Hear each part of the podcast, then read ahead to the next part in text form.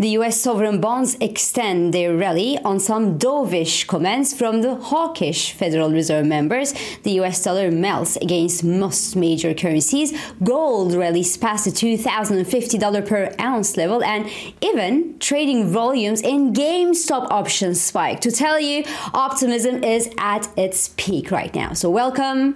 This is Swissquote's Daily Market Talk.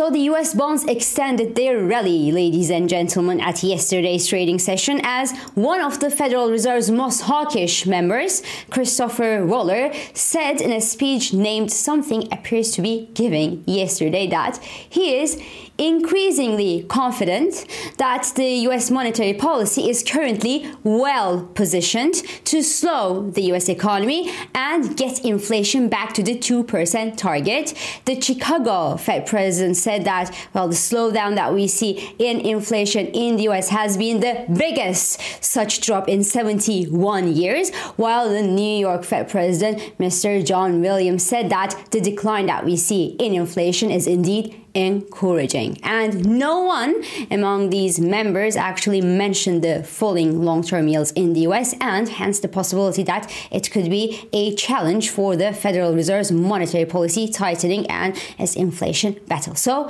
the dovish comments from the Fed members sent the US two year yield below this month's critical support of 4.80% level at yesterday's trading session. The two year yield has slipped below the 4.70%. This morning, the 10 year yield fell. On the other hand, below the 4.30% mark, the US dollar index tumbled to the lowest level since August this year as gold rallied past the $2,050 level this morning, and that on the back of a broadly softer US dollar and, of course, the tumbling US yields, which obviously do decrease the opportunity cost of holding the non interest bearing gold and makes gold obviously more attractive to hold for investors. The US dollar sell off also echoed across the global foreign exchange markets. Of course, the euro dollar traded above the 110 psychological level this morning. Cable hit my 1.27 target way faster than I expected, and the dollar yen also tipped a toe below the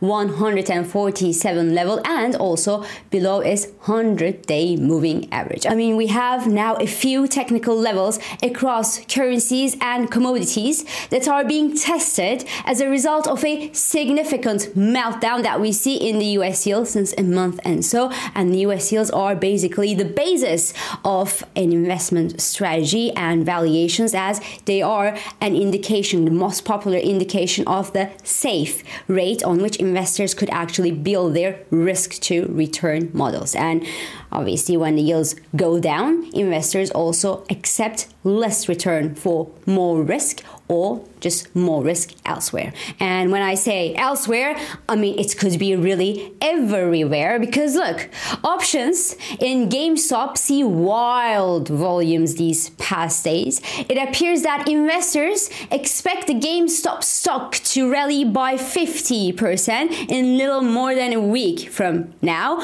Most positions have been reportedly opened recently and they are small, so this means that the market optimism is now vacuuming retail traders in the market, and it's the ultimate signal that the rally that we've been seeing in everything in this market is extending to some uncomfortable and overstretched levels. But of course, if the rally in the US bonds continue, it could continue, and the US yields continue to melt, well, we will likely see some key and crucial technical levels breached and a further rally in risk assets. Yet, yet note that at the current levels, the US bonds are actually approaching the overbought market territory in the sense JP Morgan's active clients, for example, went crazy long the US 10 year papers with net long surging the most since 2010. The US dollar index has stepped into the oversold market territory. Gold is in the overbought territory. The euro and the pound are overbought against US dollar and the S&P 500, which barely gained amid yesterday's bond rally in the US is also in the overbought market territory. So, in plain English, this means that the RSI indicators across most asset classes are screaming that it's time for some correction. And fundamentally speaking, the only thing that could eventually push these US yields even lower from the actual levels is increased evidence that the US economy is going to experience a hard landing and even a recession, which would then justify the actual market pricing that the Federal Reserve will be cutting its interest rates by 100 basis points next year. Now, we spoke about the Fed members early in this episode who gave out some dovish comments, but many central bankers from around the world also spoke in an event in Hong Kong this week. And, well, you know what? Their assessment of their monetary policies was, say, less optimistic than their Federal Reserve peers. The European Central Bank's Joachim Nagel, for example, he repeated that it is premature to even talk about the interest rate cuts in the Eurozone as there is certainly a bumpy road ahead for inflation on the old continent, he said. Then a policymaker at the Bank of England also warned that the services inflation in the UK actually remains sticky even though the rest of the prices are going down, and that inflation becomes more homegrown in the UK and that it will be challenging to squeeze it out of the system. And the Reserve Bank of Australia's Michelle Bullock had also mentioned the same exact thing last week. Remember, she had also said that in Australia as well, the inflation becomes more homegrown and it becomes more demand driven, demand related, and that could require some further monetary policy tightening.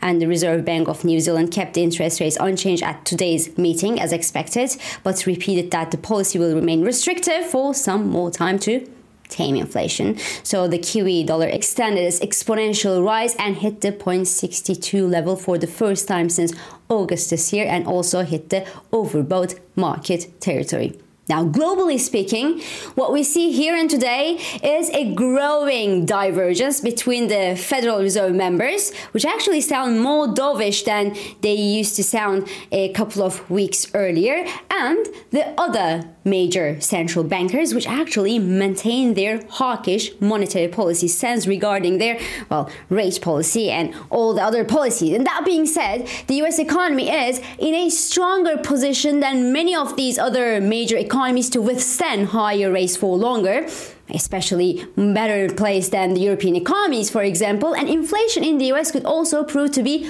volatile in the next few quarters, which could actually require an acceptance of higher rates for a longer period of time and higher uh, inflation than just 2% as a new normal. But anyway, all this is to say that the rally in the US bonds as of today, hence the sell off that we see in the US dollar, seem to me like they have gone ahead of themselves and they look quite overstretched and that some correction everywhere is certainly on the menu for the month of December. Now, looking at the data, uh, just don't forget to have a look at the latest US GDP update today and also at the latest European inflation updates between today and tomorrow. Now, the US GDP data is actually expected to confirm a nearly 5% growth in the third quarter with an amazing 4% growth on consumer spending, ladies and gentlemen.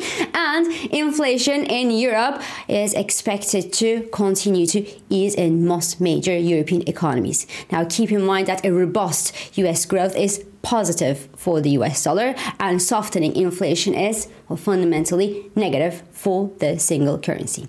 In the energy space, while US crude rebounded past $76 per barrel level yesterday, but gains remain timid, as the latest news suggests that Angola and Nigeria continue to resist to Saudi Arabia's demand for a joint effort to reduce the oil supply and keep prices higher, and that there is also a chance that OPEC meeting, uh, which is rescheduled to tomorrow from last week, and remember, well, could be delayed yet again. So any further delay in the next OPEC meeting could also trigger another sell off in oil prices in the second half of this week. So keep an eye on oil markets and on OPEC, of course. So this is all for today. I'm Ipek Ozkardeskaya and thanks for joining me today. I hope this episode of Market Talk has been helpful and it has been insightful to you. So please do not hesitate to leave your comments, your reactions, and your questions below as usual and follow us on Instagram,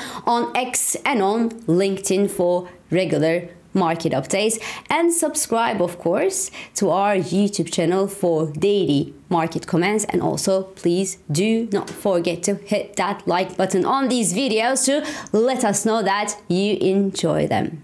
So I will meet you again tomorrow and until then good day trading.